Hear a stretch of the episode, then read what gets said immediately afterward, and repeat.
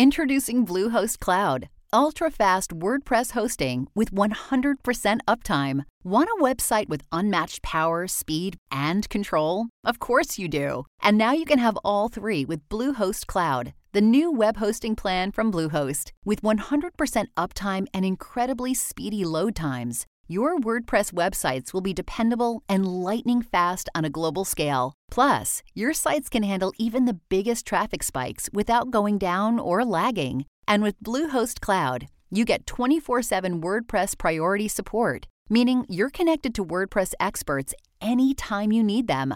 Not to mention, you automatically get daily backups and world class security. So, what are you waiting for? Get Bluehost Cloud today by visiting Bluehost.com. That's Bluehost.com.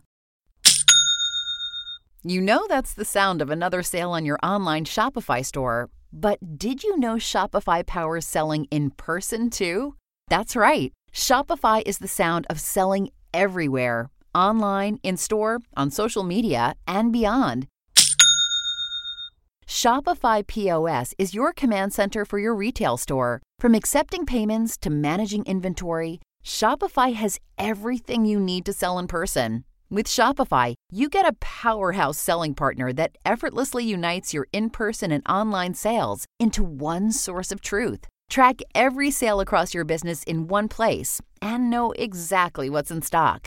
Connect with customers in line and online Shopify helps you drive store traffic with plug and play tools built for marketing campaigns from TikTok to Instagram and beyond. Get hardware that fits your business. Take payments by smartphone, transform your tablet into a point of sale system, or use Shopify's POS Go mobile device for a battle tested solution. Plus, Shopify's award winning help is there to support your success every step of the way. Do retail right with Shopify. Sign up for a $1 per month trial period at shopify.com slash crimes, all lowercase. Go to shopify.com slash crimes to take your retail business to the next level today. Shopify.com slash crimes.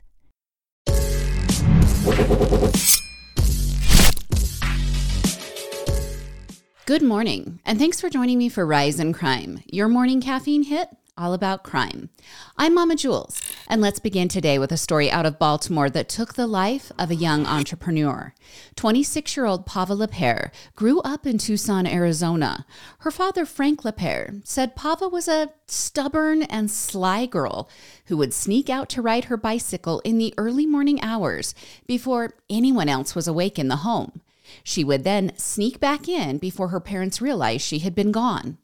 Frank said that Tucson isn't a small city, but that Pava was just that way. He said she has always been brave, been a leader, and that is driven and creative. Pava left her family home after graduating from Catalina High School in 2015. She was accepted into the prestigious Johns Hopkins University with grand ambitions of becoming a medical student. But her dad joked that she couldn't stand the sight of blood, so she redirected her path. Falling in love with the city of Baltimore, she made the East Coast her new home. She also took stock of the difficulties around her. She decided to investigate ways that she could help narrow the global parity gap. Her end decision? That money and power were meant to be used for good. In a talk she gave as a senior at Johns Hopkins, she told the seminar attendees that she had become obsessed with helping others to fulfill their entrepreneur dreams. She told the audience that entrepreneurs change the world. They look around and they recognize what they are dissatisfied with and they make it different. And she didn't just talk the talk. By the time she had graduated from college, Pava had started three different companies that empowered young and aspiring leaders. Her third and most successful venture started in 2018. EcoMap Technologies, that's Pava's new business, well, they work to enable different entities and institutions. Those entities would range from university systems to municipal governments to even Baltimore's own tech scene. Well, they work to connect those people with other networks and resources and social capital that they would need to progress the Baltimore based business raised two separate rounds of $3.5 million for various businesses. and it also employs nearly 30 people. Pava had recently moved the company into a new office in the Bromo Arts District. And Pava was also named the Forbes list of 30 under 30. That happened just this year. She had developed a reputation around Baltimore as a go getter, and a business partner relayed a story about a time that Pava wanted to get to a corporate beach retreat in Delaware. She didn't own a car, and so she had to figure out how to make the trip. When option after option was shut down, she finally rented a small moving truck to make her plans come together. Her business partner said that that was what was unique about Pava. Whether it was easy or not, she would definitely make it happen. Well, all of that came to an end when Pava's half naked body was found a week ago on the roof of her apartment building. She had been bludgeoned and strangled. A brick and several of her teeth lay near her body, as well as her pants, her shoes, and a broken hair clip. Investigators believe she had most likely died on Friday evening, but her body wasn't found until Monday morning when people were reporting her missing. Now, investigators then began working backwards, grabbing surveillance footage to try and piece together when Pava had entered her apartment building. They learned that on Friday evening, Pava was walking toward her upscale apartment and she was also being followed by a man. She had no idea. When she entered her locked lobby area, she rested for a moment on the couch. It was then that a man began acting like he couldn't get his key to work at the door. He can be seen waving for Pava to open the door for him. Of course, Pava jumped from the couch, and true to her personality, she kindly opened the door and began talking with the man as she led him into the apartment building. They walk through the lobby and towards the elevator, where the footage ends with them chatting as the elevator doors close. The next time the man is seen on the video footage, 40 minutes later, he is quickly leaving the lobby. His sweatshirt is off and he is wiping his hands on the shirt and on his pants. Pava had no idea what kind of danger she was in. The man she had let enter the building was 32 year old Jason Billingsley, a man with a violent criminal history and who police were already on the hunt for. Baltimore PD believed that Jason had attacked two people just two days prior before conning Pava into opening the door and eventually murdering her. Now, in that attack, the one that happened two days previous, 26 year old Jonte Gilmore told the Baltimore Banner that he and his girlfriend had fallen asleep listening to music in the basement bedroom of their West Baltimore rooming house. His girlfriend awoke to someone knocking on their door. She didn't get up to answer it until the man yelled through the door that he was with maintenance and that they had a flood in their kitchen. Well, the woman ascended the stairs and opened the door for the man, where he grabbed her by the hair, threw her onto the floor, and hit her in the face with a gun. He then shouted, Where that money at? Eventually, he wrapped her head and ankles in tape. Jonte awoke to the man holding a gun to his head. He asked the same question, Where the money at? He then told Jonte that if he tried anything stupid, that he would, in his words, rape your bitch upstairs. Now, the man taped Jonte's ankles and face, just like he had taped Jonte's girlfriend. He then spent the next few hours repeatedly raping Jonte's girlfriend in front of him. At some point in the attack, Jonte's girlfriend asked her attacker if she could pee. He forced her to use the bathroom on the floor near her boyfriend. Eventually, the attacker cut his girlfriend's throat, and Jonte was sure she was dead. But he then noticed she was only pretending. The attacker left and then returned with a flammable liquid. He soaked a rag and wiped the liquid across Jonte's face. The attacker also soaked areas of the bedroom and then started the whole thing on fire before he fled. Jonte said he could hear his girlfriend screaming that she was burning alive. He said he begged her to drop and roll around to extinguish the flames. And unfortunately, he was still unable to remove his own restraints as the fire grew. His girlfriend fled the bedroom and returned with help to pull Jonte to safety. Now, both of them, Jonte and his girlfriend, they've undergone skin grafting, but they have been released from the hospital. Okay, remember this attack was just two days prior to the killing of Pava, and law enforcement knew who the attacker was of Jonte and his girlfriend. The reporting is a little unclear, but Jonte or his girlfriend, or maybe both of them, were able to identify the attacker as Jason Billingsley. Now, remember, that's the same man on the video surveillance from Pava's apartment. And some local outlets are saying that Billingsley actually worked at the building that Jonte was staying in, and maybe that's how they knew who he was. All right, so we have Jason attached to both the attack and the murder. But residents of Baltimore are frustrated with the police. They say the police didn't alert the public at all about Jason Billingsley. Following the attack of Jonte and his girlfriend, Baltimore police didn't tell the public about Jason or his violent past that includes spending 14 years in prison. But following the death of Pava, law enforcement did solicit the help of the public in searching for Billingsley. The department announced that a warrant had been issued for Billingsley. He was wanted on first degree murder, assault, reckless endangerment, and then some other charges. They also asked the public to be aware of Billingsley and alert authorities if he was spotted. Now, Baltimore Acting Police Commissioner Richard Worley defended his decision to not alert the public to the threat of Billingsley because he said officers felt they were close to capturing the man. He said they also believed that he would not commit a random act of violence. He told reporters that if he thought they had made a mistake, he would tell you they made a mistake. But in this situation, the department had not done anything wrong. Well, Baltimore Mayor Brandon Scott, however, did say in a news conference that there was no way in hell that Billingsley should have been on the streets. So, according to court documents, the attack on Jonte and his girlfriend happened on Wednesday. The murder of Pava happened on Friday night. Her body was discovered on Monday, and Billingsley was captured on Wednesday. Billingsley was taken into custody 27 miles south of Baltimore at a train station in Bowie, Maryland.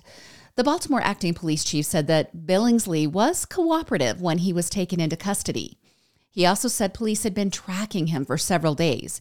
He said that once Billingsley realized the police knew who he was, okay, this happened not after the first attack, but after the murder of Pava, and they reported that that's who did it, or who they thought did it. So they're saying that once the police knew who he was, that Billingsley turned off his cell phone and then he just poof disappeared. Now, the commissioner did say that he had received information that actually led them to the train station where they arrested Billingsley. Okay, so who is Jason Billingsley? Well, his criminal record is long, but he has arrests for assault in 2009 and 2011. And then, in October of 2022, he was released from prison early Nearly 16 years earlier, Billingsley had noticed a woman sitting outside of her apartment building. He struck up a conversation with her, and she said she was getting some air after having a fight with her boyfriend. Well, he offered her a place to spend the night, and then he put his arms around her neck and strangled her. He then struck her in the face and said he would kill her if she didn't do what he said. He forced her to perform oral sex on him while holding a knife to her throat. Well, after raping her, he stole $53 from her wallet. He had initially received a 30 year sentence for that rape conviction, but it had been reduced to 16 years. He was then let out of prison two years earlier for good behavior. So, for the murder of Pava, and the attacks on Jonte and his girlfriend, the Baltimore City Attorney Ivan Bates said at a news conference that the charges would be presented to a grand jury and that prosecutors would seek life without the possibility of parole if Billingsley was found guilty. CBS News is reporting that Billingsley will be held without bail. In the same reporting, they say Assistant State Attorney Robin Worley said Billingsley admitted to investigators that he beat Pava with a brick and with his hands. Now, remember, that doesn't mean he will plead guilty to the charges. We're still really early in the criminal court side of this case. But the judge on Friday ordered that Billingsley receive a suicide risk assessment. And in a social media post, Pava's father complimented the Baltimore Police Department on their quick action in the case. He also asked that people remember that Pava made an impact in every endeavor she undertook and on every life she touched. Now I'll make sure I keep you updated on this case, and when I know, I'll let you know. Now let's head to Akron, Ohio, where a woman has been sentenced to 63 years in state prison for the death of her husband. But man, is this one messed up story. 34 year old Thessalonica Allen and her husband Randy Allen. They have two kids and what appears to be a pretty difficult marriage. Randy is the father of the younger child and stepfather to the older child. And depending upon the reporting outlets, some say Randy could have been abusive to the kids and to Thessalonica. Some say there's no abuse at all. Now, according to arresting reports, on July 27th of 2021, Thessalonica returned home to her two teenage kids, saying that they had gotten in trouble with their father and it had turned violent. Now, in these arresting documents, that's according to Thessalonica, and I want you to keep that, you know, I want you to understand it's a he said, she said moment here. Okay, according to Oxygen.com, Randy was mad because while he was helping the children with their homework, he found a website on the computer that Thessalonica had been visiting. So Randy's mad about that. The kids are now involved, and Thessalonica is entering the situation. Her and Randy leave the kids in the front room and they go to the bedroom to argue. A few moments later, the kids hear gunshots and then a loud thud. Then the two ran to the bedroom to find their father, Randy, on the floor. He is still alive, but has obviously been shot and is bleeding. He begged the kids to call 911, but Thessalonica told them they couldn't. And then she sent them back to their rooms. Now, an autopsy later showed that Randy bled to death from a bullet that penetrated his spinal column. Now, I don't know what was happening in the previous years in the home, and I'm not here to say who's the good guy and who's the bad guy. But the kids knowing their father has been shot and is possibly dying on the floor of their mother's bedroom, they return to their rooms and then they fall asleep. This leads me to believe a couple of things. Either there has been violence in the home, or Thessalonica has been manipulating the children for years, and that this is just standard protocol. They do whatever she says. And like I said, I don't know. I wasn't there, but it's incredibly shocking to me that the kids went to sleep while their dad is dying. Okay, anyway, later that night, in the middle of the night, Thessalonica wakes her kids up. She tells them they need to get rid of their father and stepfather's body. So the plan is the three will drag Randy outside the house and to the car. They attempt Thessalonica's plan, but Randy is too heavy. And so she enacts a new plan. The next day, Thessalonica heads out to do some shopping. She buys cleaning supplies and an axe. She returns home and chops off her dead husband's legs in hopes that this will lessen the weight of the corpse so that she and the kids can move Randy to dispose of him. Thessalonica has the kids help her place the body parts in tote bags, but they are still unable to move him to the car and complete Thessalonica's plan of transporting the body to South Bend, where she eventually wants to burn the corpse. When all of this brutal mayhem is not panning out the way Thessalonica had hoped, she changed course. She called Rory. Now, Rory is a former boyfriend and the father of one of the two children. She told Rory what might be a, a half truth. She begged him to go to the apartment and stop Randy from beating their shared child. Well, he obviously acts. It's his kid that he thinks is getting beat up. And when he arrives at the apartment, he finds Randy's dead body and a frantic Thessalonica. She confesses to killing Randy, saying it was because he was beating their child. She then asks Rory to help move the body, and Rory's like, no way. He tells Thessalonica she needs to drive him back to his place and that he wants nothing to do with this. Now, according to court documents, Rory claims that while they are driving back to his place, Thessalonica attempts to throw a gun out the window. She missed the open window and the gun fell in Rory's lap. She grabs it and she keeps it, all of this according to Rory. Now she drops him off, and the former boyfriend, Rory, he calls the cops. Authorities track Thessalonica to an Ace Hardware parking lot, and it seems they went there because it's the middle of the night and she might be working there or near there, but she's sitting in her car with the car door half open. Okay, arresting documents say that when officers made contact with her, she started crying and she begged officers to understand. She told them, You guys don't get it. He beats me. Now, documents then say she confessed to killing Randy, saying she shot him after he had choked her. She also admitted to cutting off Randy's legs because she couldn't carry him, and she was hoping that she could make him fit into the totes. She admitted to using the axe to dismember his body. Now, when investigators arrived at the home, they found the dismembered body of Randy in one of the children's bedroom closets. Now, in July, Thessalonica faced a jury in the charges of murder, abuse of a corpse, and altering the scene of a death. At trial, Thessalonica's attorneys tried to mount a self defense strategy, saying Randy had lunged at Thessalonica on that July night while they were fighting. But prosecutors said Thessalonica had lied about the night and also on previous incidents where she tried to get a restraining order against Randy. Prosecutors also entered into evidence a note that Thessalonica had written that planned how she was actually going to kill Randy. The handwritten note reads like a to do list. Step one spray, and then there's an expletive, in his face. Hit him in the right knee with a hammer. Step two hit him with the hammer and stab him. Step three roll his body up in sheets and plastic bags. Okay, more steps are included in the notes that list how Thessalonica plans on getting rid of the body.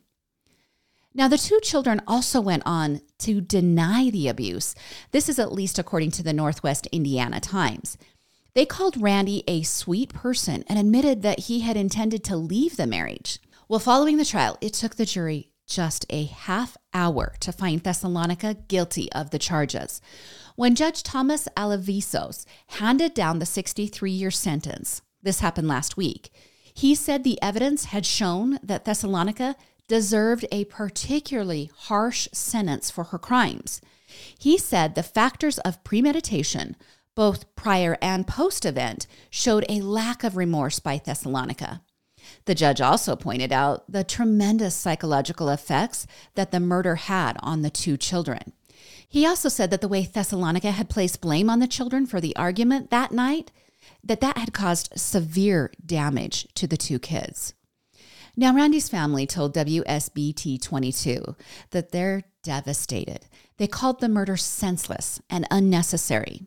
They also have tremendous sorrow for how painful Randy's death must have been. They also worry about the two children and how they will cope through the rest of their lives with the trauma that their mother caused. Randy's mother, Teresa, said that they just don't have this kind of stuff in their family. She said they love each other and that they are close. When she referenced Thessalonica, she said, This girl, and then she just sighs. She couldn't finish the sentence. Randy left behind five children and seven grandchildren. His family, at a vigil following his death, encouraged men to speak out when they are the ones being abused by their romantic partner. Randy's sister said that men should speak up about abuse, that when they do, it doesn't make them any less of a man. She also said her brother just wanted to be loved. And just a quick update to finish today. There's been an arrest in a 27 year old cold case. In September of 1996, Tupac Shakur was traveling on the Las Vegas Strip, headed to a nightclub. He was in a black BMW being driven by Death Row Records founder Marion Suge Knight. But it wasn't just Tupac. There was a convoy of about 10 cars headed to the nightclub. See, everyone had just finished watching Mike Tyson knock out Bruce Seldon in a boxing match at the MGM Grand. After watching the Tyson Seldon fight, Tupac and his entourage had gotten into like a fight or a scuffle, some sort of altercation at the hotel. Once the dust settled, the entourage moved on down the strip in their cars. While stopped at a light, a white Cadillac with four men inside pulled alongside the BMW. One person opened fire, riddling the side of the BMW with bullets. Tupac was in the passenger seat and was shot four times, twice in the chest. Suge Knight, the driver, was grazed by a bullet fragment. And Tupac was rushed to the hospital where he died six days later and it's been 27 years. And the case was cold until this July when authorities served a search warrant at a home in Henderson, Nevada that has connections to Duane Keffe D. Davis. So, in the search, police seized multiple computers, a cell phone, some, some documents, a Vibe magazine that featured Tupac, several 40 caliber bullets, two tubs containing photographs, and a copy of a book that Davis had penned back in 2019. Okay, that book is a memoir called Compton Street Legend. See, Davis is the uncle of Orlando Anderson. Orlando Anderson was a rival of Tupac and was also the man long suspected of pulling the trigger on that 1996 night in Vegas. Kay Anderson, of course, denied any involvement, and he died in a completely unrelated gang incident in Compton two years after Tupac's death.